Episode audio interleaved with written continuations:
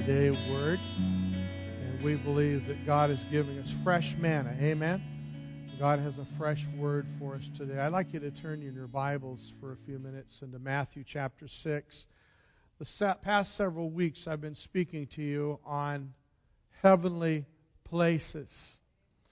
And that whole concept is because God's plan and desire is to bring the reality of heaven down on earth. How many of you believe Jesus wants his kingdom to come and his will to be done? And uh, I'm, I'm, actually going to share something that's an old word, but I, uh, the Lord just uh, brought something fresh in my mind with this passage. How many of you ever heard of the Lord's Prayer based in Matthew 6? And I want to go back through that this morning. The Lord really spoke to me that that was intended to be more than a prayer, it was intended to be a plan.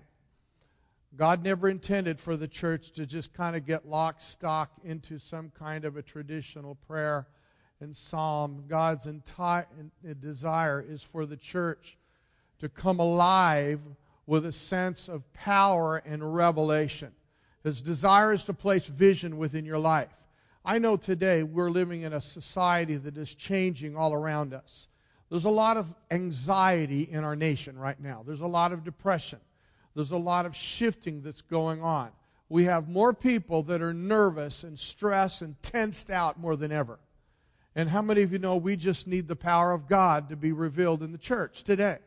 And you see, one of the things that I want to speak about, in fact, it's an amazing thing. When I was in prayer this week, the Lord impressed upon me.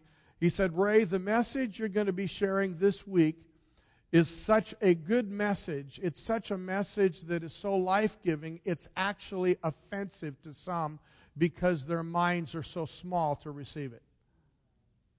How many of you know that God's goodness in some cases can be so big and so awesome that it becomes an offense for some to embrace it. For instance, if I come up to you today and I said, Do you know that God has called you to be great in His kingdom? But some of us, because of our unbelief and fear and small mindedness, we, we actually sabotage and allow the enemy to sabotage our minds with this so called false humility. Oh, I don't want to think great, or I don't want to receive anything, a promotion of God, because I'm afraid that I'll be lifted up with pride and then I'll stumble and I'll cause others to stumble. That's a lie out of the pit of hell. Do you know why Jesus called you to be salt and light in the earth? He called you to be salt and light because you are to be the most attractive people on the planet. If you are not attractive, and if you don't have the magnetism that the glory of God intends for you to possess, then you and I are falling way short of God's glory. Too much of the ungodly. Too many people, the Harrys and the Mary, the, the Joe Sixpack out there, the agnostic, the atheist, the secularists, the pagan, all of these different groups out here that are, you know, just says the church and God. It doesn't, rel- it's not relative. It doesn't relate to where I'm at today. Do you know why that exists today? Is because they've never seen anything positive or anything authentic come out of the church. Now, I don't actually blame the church. I actually believe the problem starts with the pulpit. I believe the problem starts with the clergy. I believe that we've got a lot of broken clergymen. We have a lot of small minded, fear preaching types of ministers, legalistic preaching, that has just been so far below what God's intended plan for the church was to be. My Bible says that He's called me to bless me. He's chosen me. He's, he's anointed me. He's given me grace. He's, He's blessed me far above. He's called me to be ahead, not the tail, above and not beneath.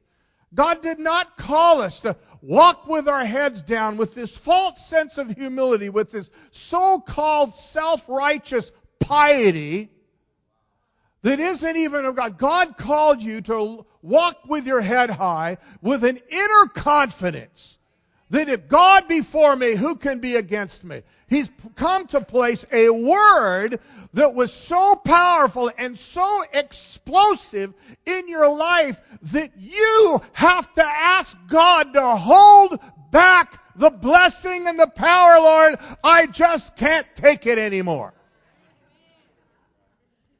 You know, I, I, I, appreciated what Randall was talking about. We just weren't expecting this, and then this came, and then this came, and God was. It, by the way, do you know that's just a drop in the bucket with what God wants to do with all of us? Yet we have this small minded, false kind of mentality. Oh, I don't want to be blessed. I don't want to increase. I don't want God to prosper me. If I prosper, I'll get lifted up with pride. Oh, if God blesses me, oh, then I might stumble because of money. Or if the Lord begins to open doors for me, oh, God forbid that I should be happy and actually have a great name. By the way, do you know that Jesus, in Mark chapter 1, verse 29, it says that when Jesus came out of the wilderness, he was tested by the devil. The Bible says that his fame went all through the region of Judea. My Bible says that as he is, so are we in the world. Do you know that God called you to be famous? God forbid. Everyone say fame. God intends for you to possess fame.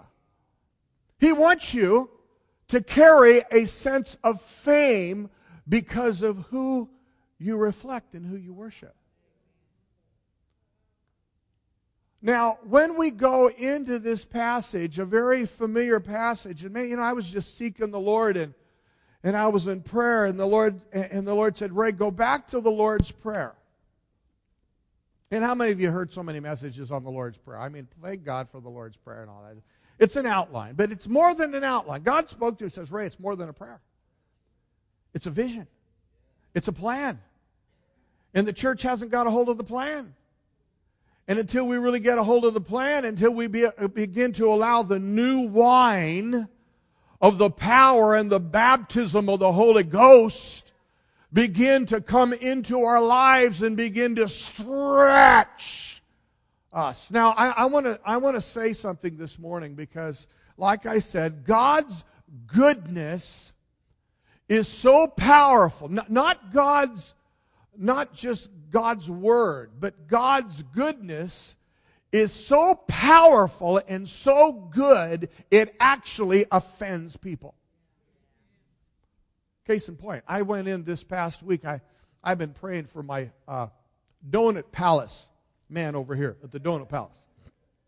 I've been going back and forth, and that's I know that's a bad testimony for me to tell you that, but you know, he, he still hasn't received his healing yet. But you will not believe what this guy said to me. I, I was, I was blown away.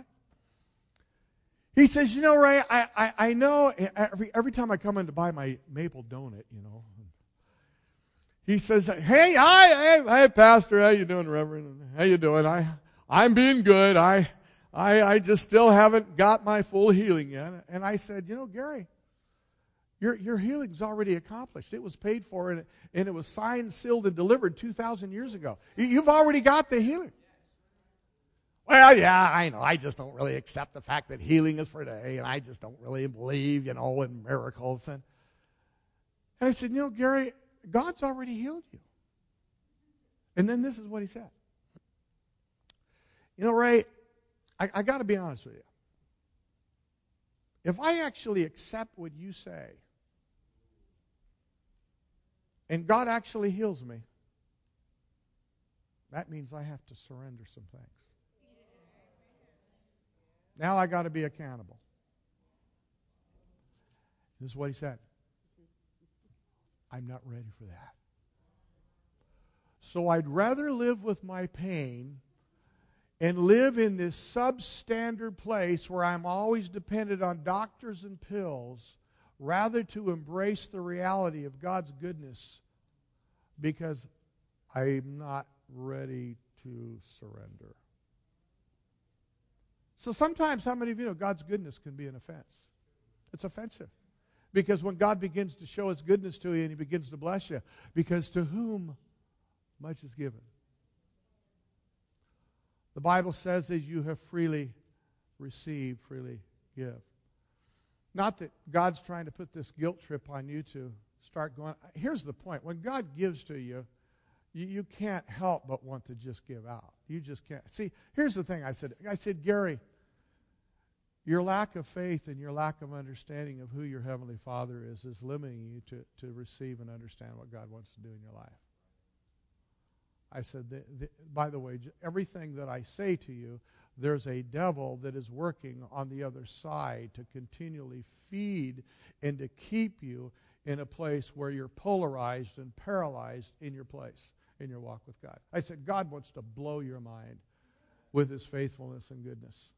We do not serve a small God, but we make God small by our lack of understanding and our lack of faith. Now, there's two things in the Lord's Prayer we need to understand. Well, there's two priorities in, in, in this passage in Matthew 6, where Jesus was teaching us how to pray. The two priorities is this is intimacy with our Heavenly Father through worship.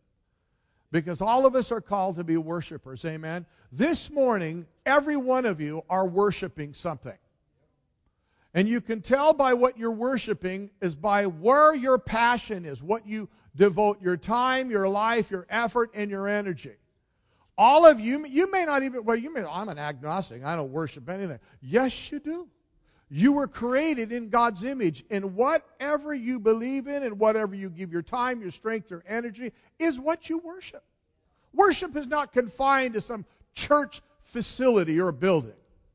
This is where we gather together, and this is where we become equipped. This is where we grow. This is where there's accountability and fellowship. This is what is the Bible talks about coming together as a covenant community of believers, growing together as a body in, in, in the Lord, as we come to grow together. That's what that, but true worship, true worship, the worship of an individual is how you live your life and how you direct the passion and purpose and vision of your life. How you live your life. Does, is Jesus glorified in your life or are your own desires and, and your own intents glorified. So, so we're, we're all worshipers. We're all consumers. You're consuming. You're eating through your eyes, your ears, your mouth. You're eating through relationships. And you're, you're eating, and whatever you eat is what you're becoming. And so Jesus, here as he's teaching his disciples, Matthew 5, 6, and 7, this is the Sermon on the Mount, one part of the Sermon on the Mount. He's speaking to followers here. And it's in this passage, and I'm going to just start again and I'm going to be moving really quickly through this. But in Matthew chapter uh, 6, verse 7, Jesus said, When you pray, do not use vain repetitions, as the heathen do. I'm not going to mention any names of any churches, but how many have ever heard some churches and religions use vain repetitions? And they actually think by saying certain phrases and certain things that somehow that they're going to be heard from God. The Bible actually says that if you use vain repetitions, He calls you a heathen. Wow. I don't care how many crosses you have. I don't care how many services you go to. I don't care how many robes you wear, how many synagogues you go to. If you cannot just pray out of your heart, the Bible says you're a heathen. You don't know God. So vain repetitions doesn't necessarily uh, uh, touch the Lord here. But he says, for they think that they will be heard for their many words. So God's not impressed by what you just say and how you just pray. Therefore, do not be like them, for your Father knows the things that you have need of before you ask Him. In this manner, therefore, pray Our Father in heaven, hallowed be your name, or holy be your name. Your kingdom come, your will be done on earth as it is in heaven. Give us this day our daily bread. Forgive us our debts as we forgive our debtors, and do not lead us into temptation, but deliver us from evil, the evil one. For yours is the kingdom and the power and the glory forever. Can you say amen? I want you to pray. Father, in Jesus' name, we pray right now for revelation, understanding, insight. Father, I pray right now for a divine impartation to come upon your people right now, in Jesus' name. Lord, this day we're going to come out of here changed, equipped, Lord, we're going to come out enlarged with increase, with understanding. Father, we're going out, Lord, as warriors to take the kingdom, Lord, of your Christ and of you, Lord, into this world. We, know, we understand our assignment. We understand the plan. Father, we move in Jesus' name. In Jesus' name. And everyone said, Amen. Jesus gave us the plan. It's a working plan. It's a plan that guarantees success. You cannot fail with this plan. Amen. Praise God. He's just looking for people that are have faith enough to believe him for it. Uh, Bill Johnson wrote a powerful book. It was entitled When Heaven Invades Earth. How many of you have heard that book or read that book? When Heaven Invades Earth. Wow, I just I just want to really encourage everybody to get that book. He tells a short story uh, in Redding, California. It's where he lives. It's where his church is. It's where he pastors a church of a couple thousand.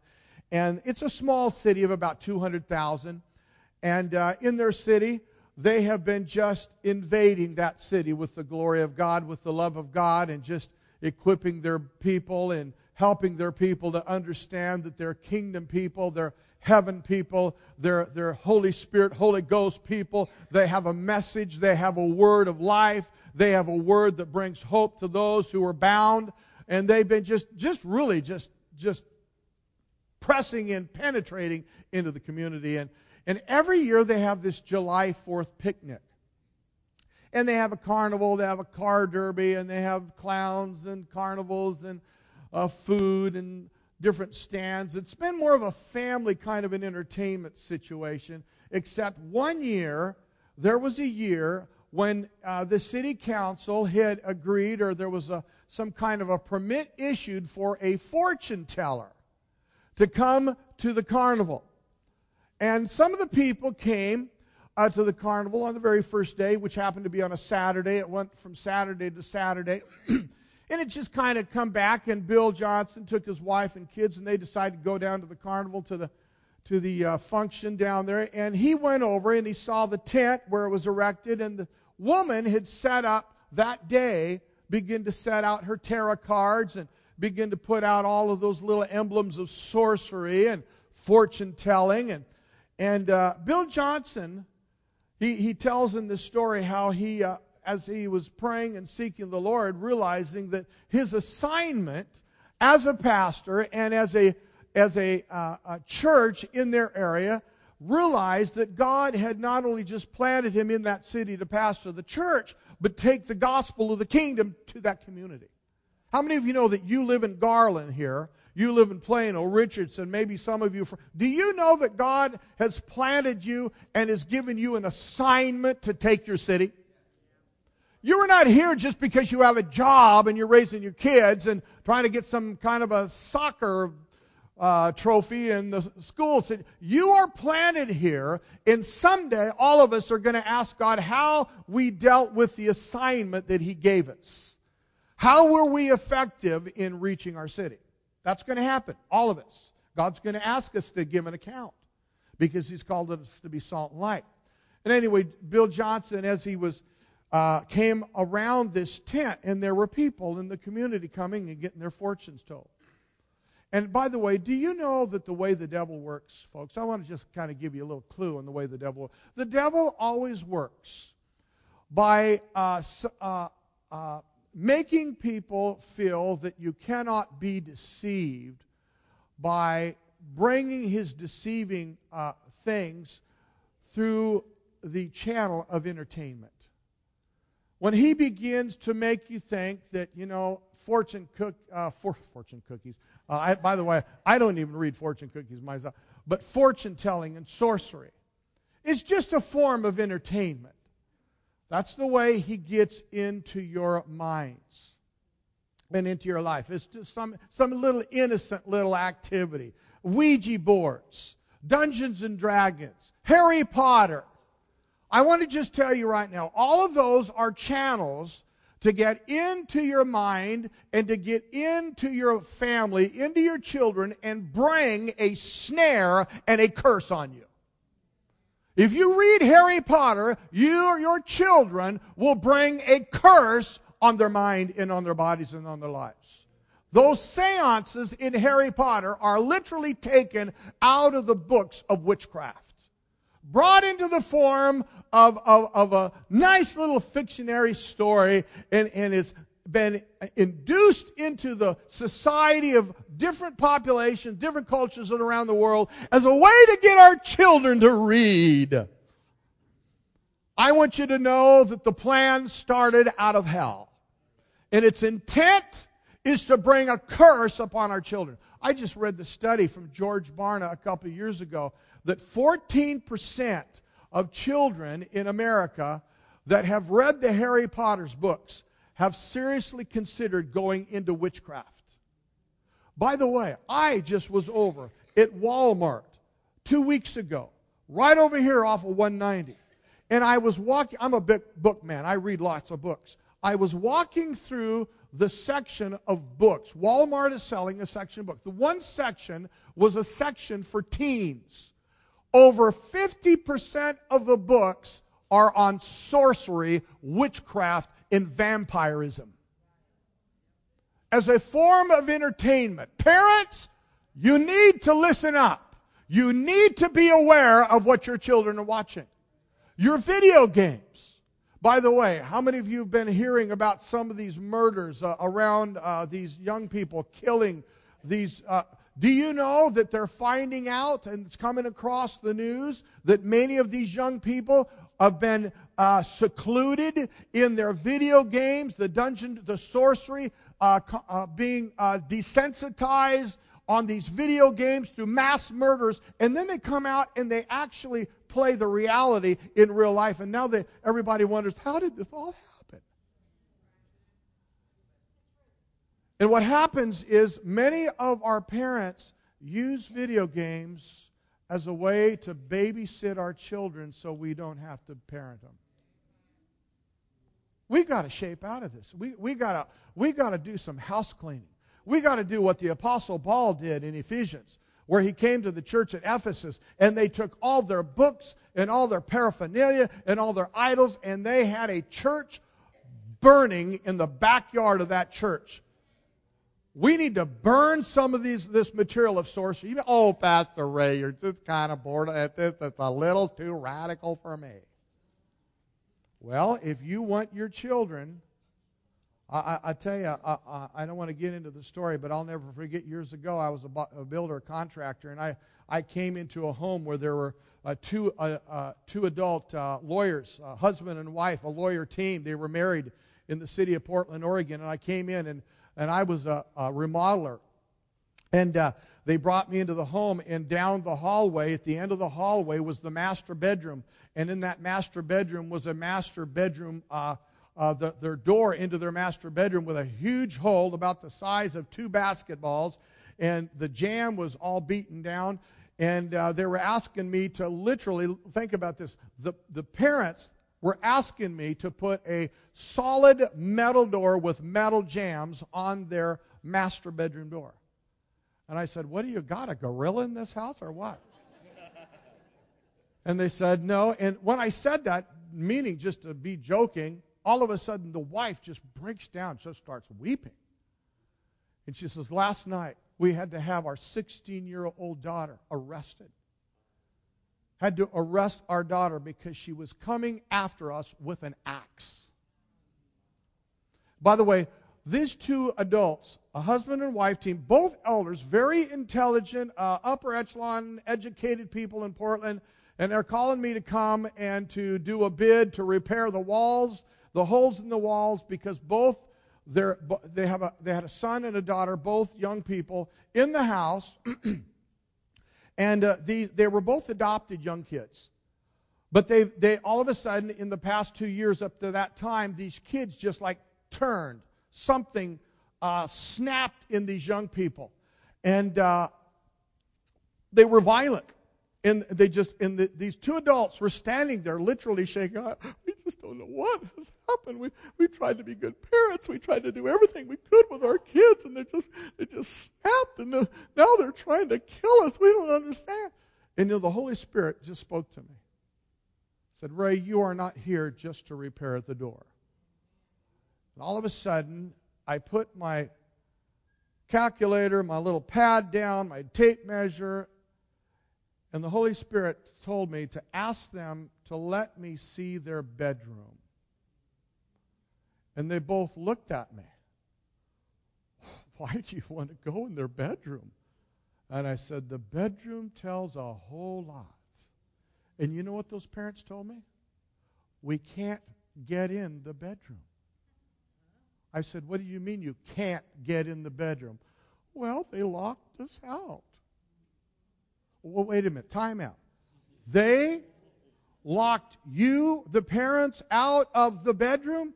Well, yes, it's their bedroom. They call it their space. I said, uh, Ma'am, you're the parent. This is not a hotel. You have the right to go in the bedroom. Oh, we, we do. These are lawyers.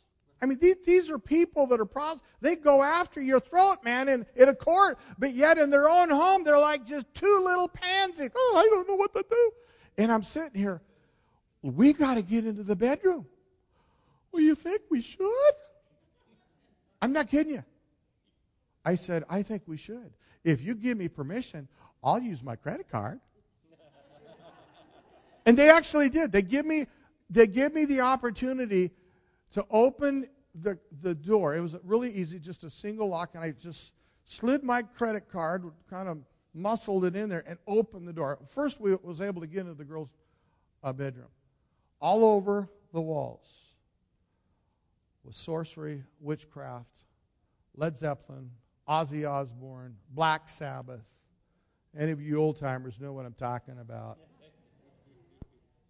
Everything that had to do with sorcery, witchcraft, hate, rebellion.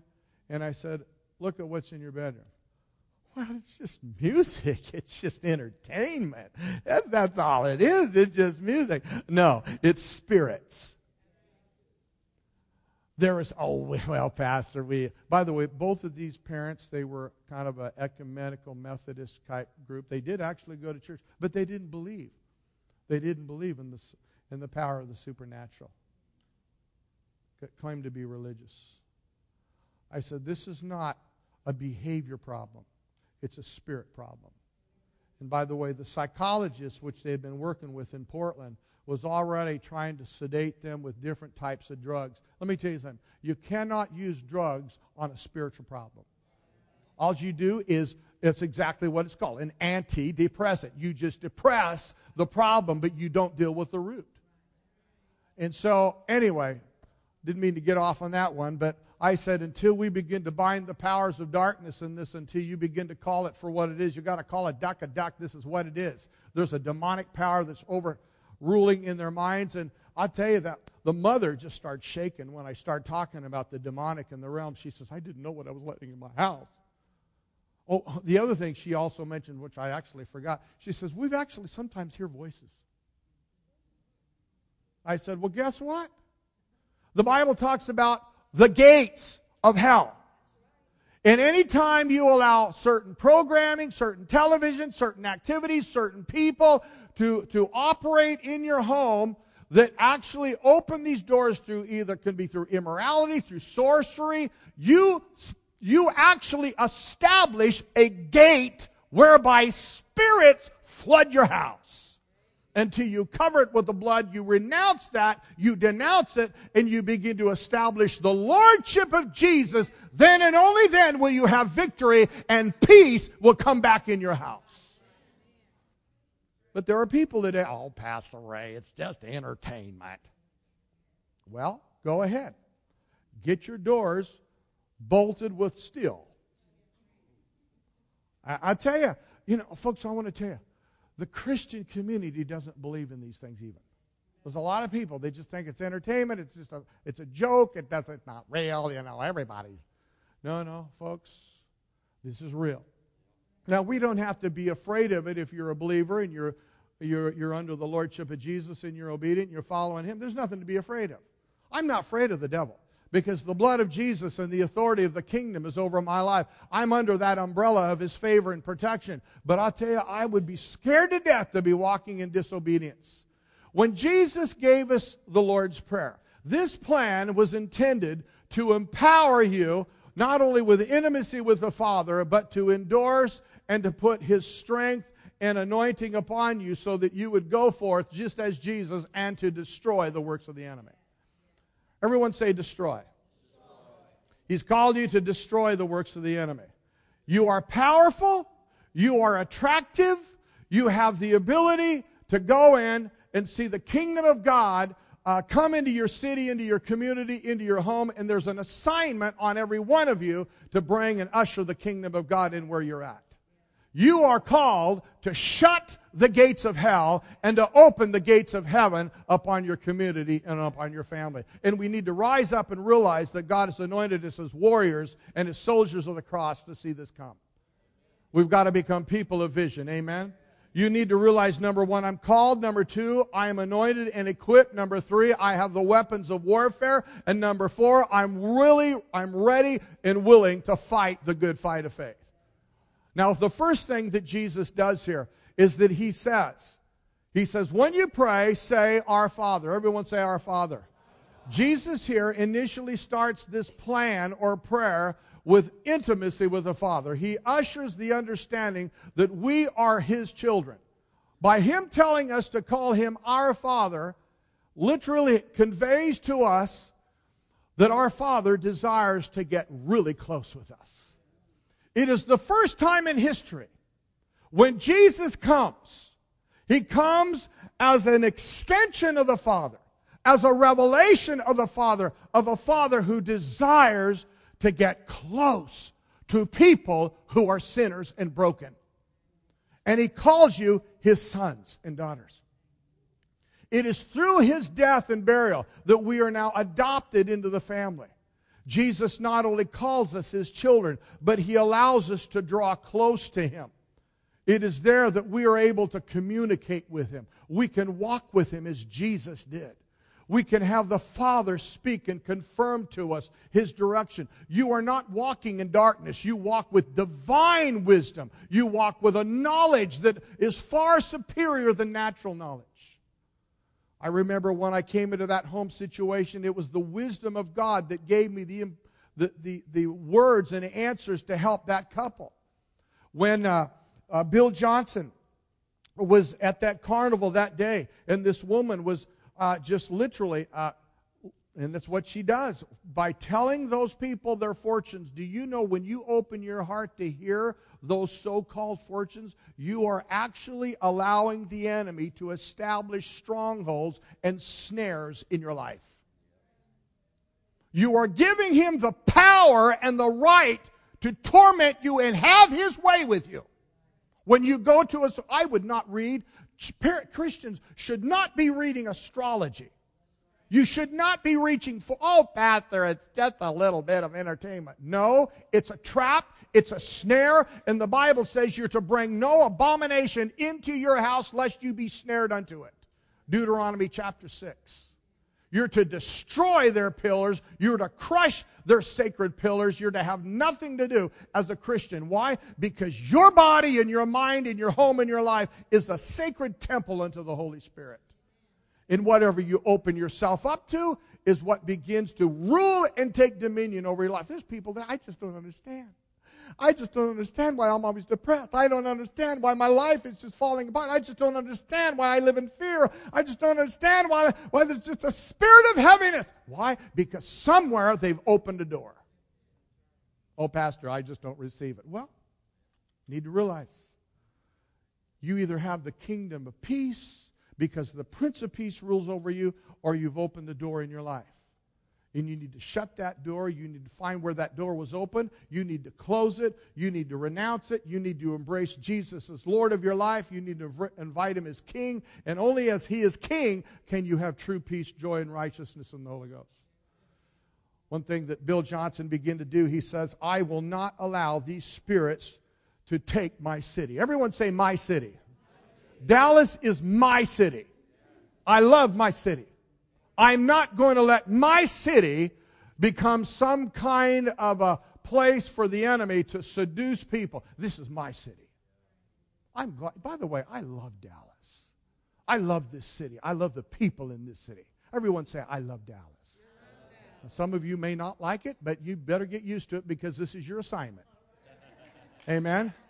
You're not living here just because you happen to just get a promotion. You moved here because mama called you here. No, you're here by divine assignment. And until you wake up to, I'm here by the, I need to love my city. There's an assignment on me to begin to build, teach, and be an effective uh, instrument of God in my city. Bill Johnson, he says, I begin to walk around that tent. He says, I bind the lying spirit upon this fortune teller in Jesus' name. I command the powers of darkness and hell to be shut down. And then Bill said, I walked away. That was on the first day. The very next morning, it got back to the church that that fortune teller was gone that night. For some reason, they don't know why, she closed shop and left. Didn't even stay the whole week. That's the power of prayer. That's the power of authority. You see, you have the power of authority to bind and loose. You do not have to allow certain things to just go on in your life. You need to understand the power of prayer.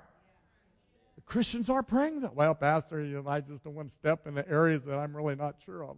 Well, you better realize ignorance is going to be your downfall. The devil wants you to stay dumb. The devil wants you to stay shy. Well, that's just not me. You know, I'm just kind of a quiet guy, reserved, and I just kind of hold back and let all those other salesmen kind of people do it. No, God's called you, filled you with the Holy Ghost, give you boldness, and He wants you to step out by faith and begin to take back your city. Take back our land. Amen. Jesus said, Our Father, which art in heaven. Everyone say, Our Father. That means he has introduced you to a culture of honor. He's introduced you to a culture where you are privileged. He's introduced you to a family where you are blessed and increased in every way. He wants you to get used to fame, privilege, wealth. He wants you to get used to it. Stop walking around, oh, uh, Pastor, I just think we need to be poor and humble. I just need to be poor and humble. I don't want to get too exalted now because I'm afraid I might stumble. That's a lie. Out of that, you know what that is? That's false humility. That's false humility because you're trying to show God, oh Lord, I, I don't want to be famous. I don't want to be great. I don't want my name to be great. I know you gave the promise to Abraham, the great name, great families, great blessing, great. I just don't want to think great. I just want to think poor and poverty and holy and, oh, I'm humble, humble, humble. That's a lie out of the pit of hell. It's a lie out of the pit of hell. You're not attractive to the world that way. You're not going to be, your gospel is not going to be attractive. I don't come to people that that are non believers and say, I just want you to know that I've been so blessed being on the bottom. I'm so blessed that I'm humble. I know I'm poor. I barely get by, but by bless God, I've been trusting the Lord all the way. No. Nobody wants your gospel. Nobody wants that kind. Now, by the way, I'm not suggesting that we're to embrace this. And I understand there's extremes in the prosperity gospel where all people talk about is money, money, more money. I'm not referring to that because our prosperity is not based upon our bank account. The prosperity we are referring to is what the Lord has done in our hearts. What the Lord's my prosperity is not dependent on my bank account. The Lord, if the Lord so much, ble- I actually had a guy who come down. Literally, this actually happened only once that I can re- remember. A guy came down said to me, Pastor, I need you to pray with me that the Lord will hum- keep me humble from pride because he's been promoting me on my business. Okay? What do you mean, keep you? Well, I've just been getting promoted and the Lord's been blessing me with so much increase and I just I just don't want to get lifted up with pride. I said, "Well, I appreciate the fact that you're aware of that, but I said, have you realized maybe that God is blessing you so that you can be a witness of God's goodness and favor?" Well, I never thought of it that way. And I said, you know what? You need to start sharing how God has been blessing you. He's a good father who loves to give good things to his kids. We have been preached a gospel that God is stingy. We've been heard, we've been, we've heard a gospel for so many. Well, God's not going to give it to you because I can't trust you with it. We've been hearing that kind of propaganda Do you know God loves to spoil you? Like I said a couple of weeks ago, when I was teaching you folks, when the Lord took Peter, James, and John on the mountain, that God was taking them up there to show him his glory. And notice what Peter, James, and they fall asleep. And that tells me that even with people who sleep in church, God's still going to show them their glory. God's still going to bless you. I mean, I don't know about you, but Peter, James, and John, those disciples, were not the smartest group. They were not necessarily the quickest on the block, but you know what? God still used them. God still used them in powerful ways. And I'm not suggesting that we can just live sinfully or sloppy. I believe we're depressed for excellence. But here the Lord wants us to know that He's a good Father. He desires intimacy. And before we become worshipers, we must have an intimate, and there must be a flow of relationship and faith with our Heavenly Father. Number two, Jesus said this. He said, We're to hallow His name. It's, there are five requests in the Lord's Prayer. The, the first one is to hallow His name. That means that we are to ask the Lord to separate us. The Lord is calling us to request and to separate us from the things of the world and even from the nations of the world. God has called us to, to have His name hallowed in our life. That means that when you take on His name, that means you regard His name as sacred and holy. There are many names that God has been given. He's an almighty God. He's an all sufficient God. He's a God who is our Jehovah Jireh. He's our peace. And those names being sanctified as we call upon the Lord and as we surrender our lives to Him and His name is hallowed in our lives, then and only then does the increase of His kingdom and glory begin to come. Because there, before there is glory, there must be worship. God has called us to be worshipers, but true worship only begins as we are surrendered to Him. Then the second request is this Thy kingdom come, thy will be done. Everyone say success. How many of you know that if it exists in heaven, it's to exist here on earth? When Jesus said, Thy kingdom come, you know what that request is? It's a request for the Lord to make you a success. Because it's the will of God for His kingdom. Let me tell you, His kingdom is all about glory and greatness. In his kingdom, there's her. And when Jesus came, Jesus said that if I by my finger cast out demons with my finger, by the flick of my finger, he says, the kingdom of heaven has come to you.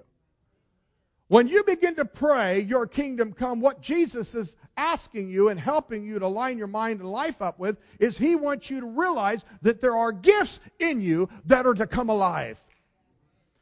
You see, Jesus said to John the Baptist through his disciples, John said, Are you the one that we should follow, or do we follow another? Jesus said, Tell John that the unclean are clean. Demons are cast out, the lame walk, the blind see, the dead are raised. In other words, Jesus, in his walk on life, he manifests these gifts. When you pray your kingdom come, what you're asking is, Lord, manifest those gifts. Let those gifts come alive in me. In other words, you are to pray and believe God for success. You're to embrace promotion. Amen. You're to take your faith and grab that promise in Jesus' name, and you're to begin to walk in the liberty of that promise. There were two glories the glory of the old covenant, the glory of the new covenant. Under the glory of the old covenant, it was the glory of condemnation. Under the glory of the new covenant, Jesus said, For where the Spirit of the Lord is, there's liberty. God wants to bring a liberty in a church, a freedom in such a way where when God begins to bring increase and power, you are not limited. You are not restrained by fear and false humility. You are set free to be yourself in the way God has called you and equipped you to be. You're free. Everyone say, I'm free. When he said, Thy kingdom come, what did that mean? He wanted the richness and the fullness and the wealth and the privilege of that kingdom to rest upon your life. I tell my kids all the time, you're rich. I tell my kids, you're privileged. Oh, Pastor Ray, you're setting a stumbling block for them. No, I'm not. I'm setting stepping stones for them to climb. I'm tired of parents and pastors telling their people, you better stay poor and humble. That's a, that's, that's, that's a false gospel. You are not attractive. You are not attractive when you're limited, small minded, with this false sense of purity and piety and holiness. People are not going to want what you have. My Bible says that the fame of Jesus went through all the regions of Judea. Where did he, what did he do when he came into a town? The Bible says he healed all of them. Jesus came, he was in the wilderness, and they were without food, and they were three days' journey from any city. And the Bible says he turns to Philip, he says, Philip, you feed him. Philip says, Lord, we, we don't have anything to feed him. He said, You feed him. Jesus was giving Philip an opportunity to move into the supernatural, but Philip was so small minded, limited by his own belief, he didn't see that God could take what he had in his hand and multiply it. Everyone say, In my hand. Do you know that you have enough power and glory? There's enough seed in your hand right now to bring such miraculous provision to the whole city where people would come up and say, Wow, Vince has got something. He's changing our city. Randall, there's a word of wisdom, a word of knowledge in this guy. Look out for him. He's moving after God. Whoa.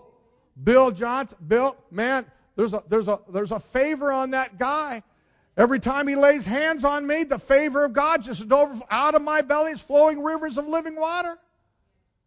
You may say, Pastor Ray, this, this just kind of sounds like a, you know, a hyped up message. Maybe it does.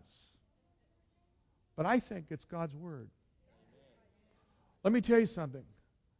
God wants his people to reflect him. And you know what? My, my Bible says that he's glorious. He's powerful. He's almighty. There's nothing that he lacks. He's an all loving God. He's a God who wants his people to partner with him. This is a plan. It is a plan not only of provision, but it is a plan of privilege. You are a privileged people. He wants you to understand that. You know what I told Gary this past week? I said, You know, Gary, I said, once you begin to tap into your Heavenly Father, you know what He is and what He wants to do for you. You won't hold back. You won't hold anything back. You'll begin to realize that the things you're holding on to are so meaningless compared to what He wants to give you when you totally surrender to Him. The next thing here that I believe is so important here as we go through this Jesus said to give us this day our daily bread. How many of you know there's no starvation in heaven? Amen. There's no meal tables in heaven. There's no food centers in heaven. In heaven, there's plenty. There is just more and more and more. There's an abundance in heaven. When the Bible says to say to give us this day our daily bread, we're to move in a place of praise and thanksgiving. When you begin to give thanks to God, you begin to watch God's provision. God begins to provide. The next thing here in this prayer and request is the Bible says, Forgive us as we forgive our debtors. Everyone say mercy. This is something where we begin to move in. Everything in our life is connected with not only His provision and His covenant promise, but everything is connected with relationships. Now, this particular request can really derail the entire train if you're not careful. Because in the message of preaching the gospel of the kingdom, there's going to be times when people are going to step on your toes or you may step on theirs. Because in the covenant community, as we're closely relating and as we're growing in the kingdom and as, as God is using iron to sharpen iron, there's times where we can become offended. One of the dangerous things in the body of Christ is where we begin to just write people off. I remember a person who came literally several years to this church. He had left another church. And when he came to this church, he says, You know, Pastor, I, for some reason, the past couple of years, I just have not been able to see breakthrough in my life. One of the things I asked him about is where he came from, his former church. I said, Tell me about where you came. Well, we left that church because of an offense. And I said, Well, how did you leave the church? Well, we just left. We didn't want to deal with those people. We just left. And I said, Did you leave the church the right way or the wrong way. He says, I didn't know there was a right way or a wrong way. Well, the Bible says that if you have a person who's offended you, you the Bible says in Colossians, you are to forgive them. Well, I didn't want to do that. I didn't want to do that. I just want to move on. I didn't like them. I didn't want to deal with their politics and their problems. I just moved on. I said, Well, guess what happened? You just brought a curse on yourself. What are you talking about? The Bible says that if you will not forgive those who offend you, I will not forgive you. And you know what? When I break fellowship with a member of the body, I actually separate myself from the head. You cannot afford to live with unforgiveness. It will cut, it will lift the favor, the blessing of God. I don't care how much word you know, how equipped, how anointed you. If you want the favor of God, I said, you need to go back. Even though you left the church, you need to say, I've got problems, I've had issues, but I need to forgive you. Please forgive me so the favor of God comes back on my life. How many of you know that in heaven, there's no segregated parts in heaven? In heaven, you're not going to be able to go on the east side of the city of Jerusalem while your enemies are on the west side.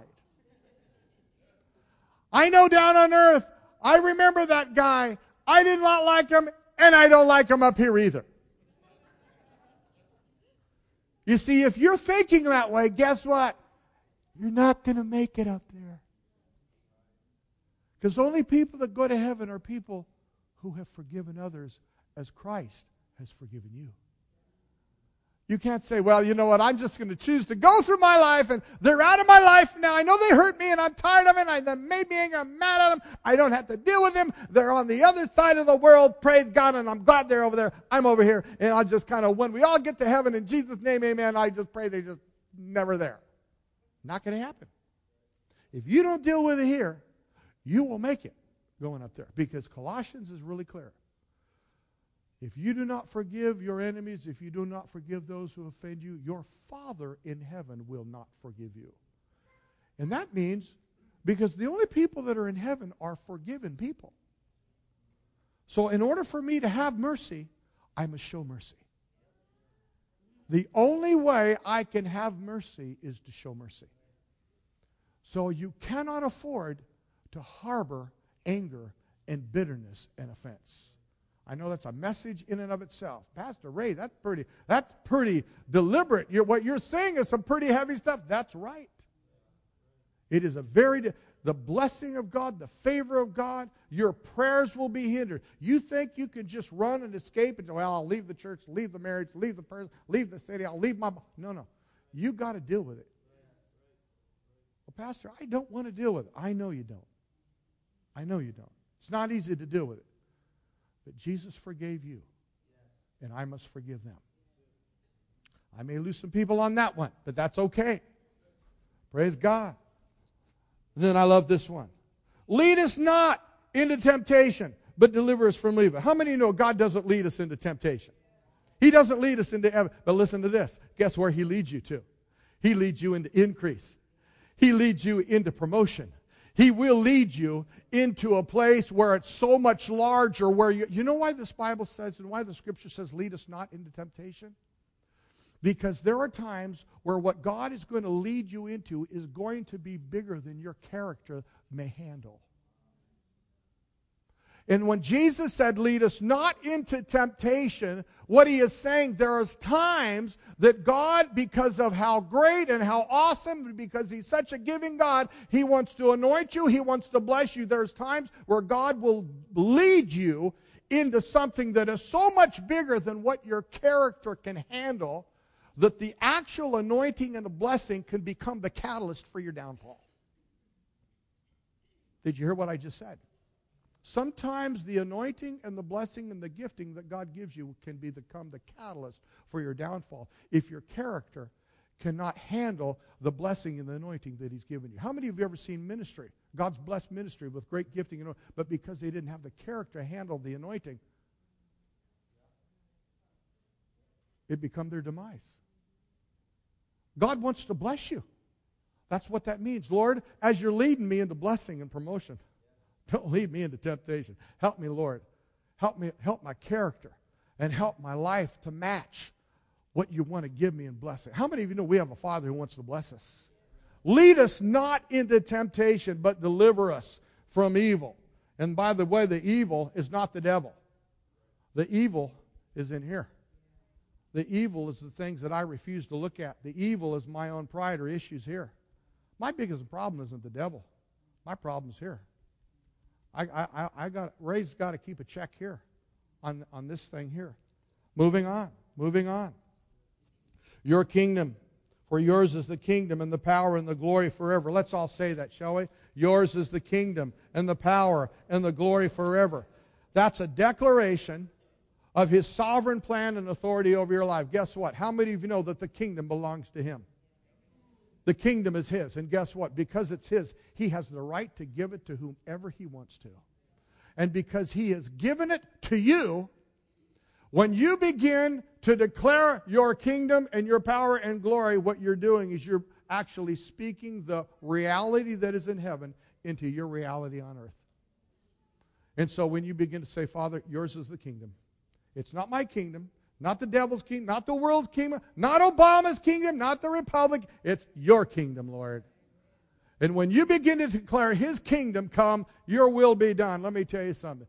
Get ready for an avalanche of the kingdom, the power, and the glory to begin to see on your. Let me tell you, folks, God wants to give us things that our eyes haven't seen. He wants to open us things that our ears have not heard, that have not even entered into our heart, the things that God hath prepared for them that love Him. How many of you believe that's the kind of Father we serve? And you know what? This church is about ready to burst into something. There is something happening. David said it. There, I, the Lord just, this week the Lord said, Ray, tell the church they're pregnant. You're going to give birth to something. We're pregnant. And you know what? Only pregnant women that are married that love God are happy women. And we're a happy bride. God has put a seed inside of us. We're pregnant. You're impregnated. And guess what? It's, we're going to see a birth come through here. Amen. I want you to bow your heads. Bow your heads. Amen. Amen. Father, we thank you. We thank you, Lord, for your goodness and mercy. Today, you may say, you know, Pastor Ray, wow, I know that the Lord wants to bring an increase in my thinking. I've had a poverty mentality. I have limited God with unbelief and a false sense of, of righteousness. And I need that to be stripped off my life. I want the Lord to loosen me and, and just bring a spirit of liberty and understanding of the greatness of this kingdom that I'm a part of. And maybe this morning you're not even saved.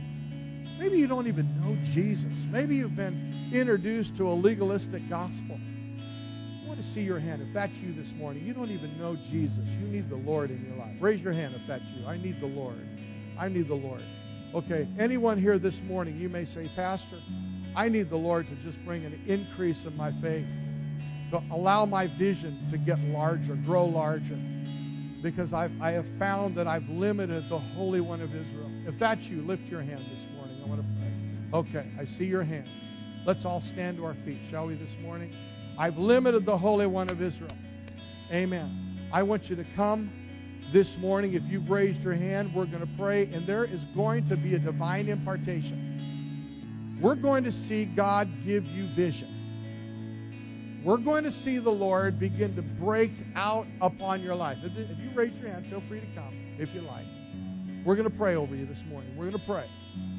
We're going to ask the Holy Spirit to baptize you afresh with a large understanding of how great and how good our Father is. Amen. Praise God. I want to thank these folks for their boldness. God's got great things for you. I mean, it's bigger than what you can even ask or think. Amen. God has some things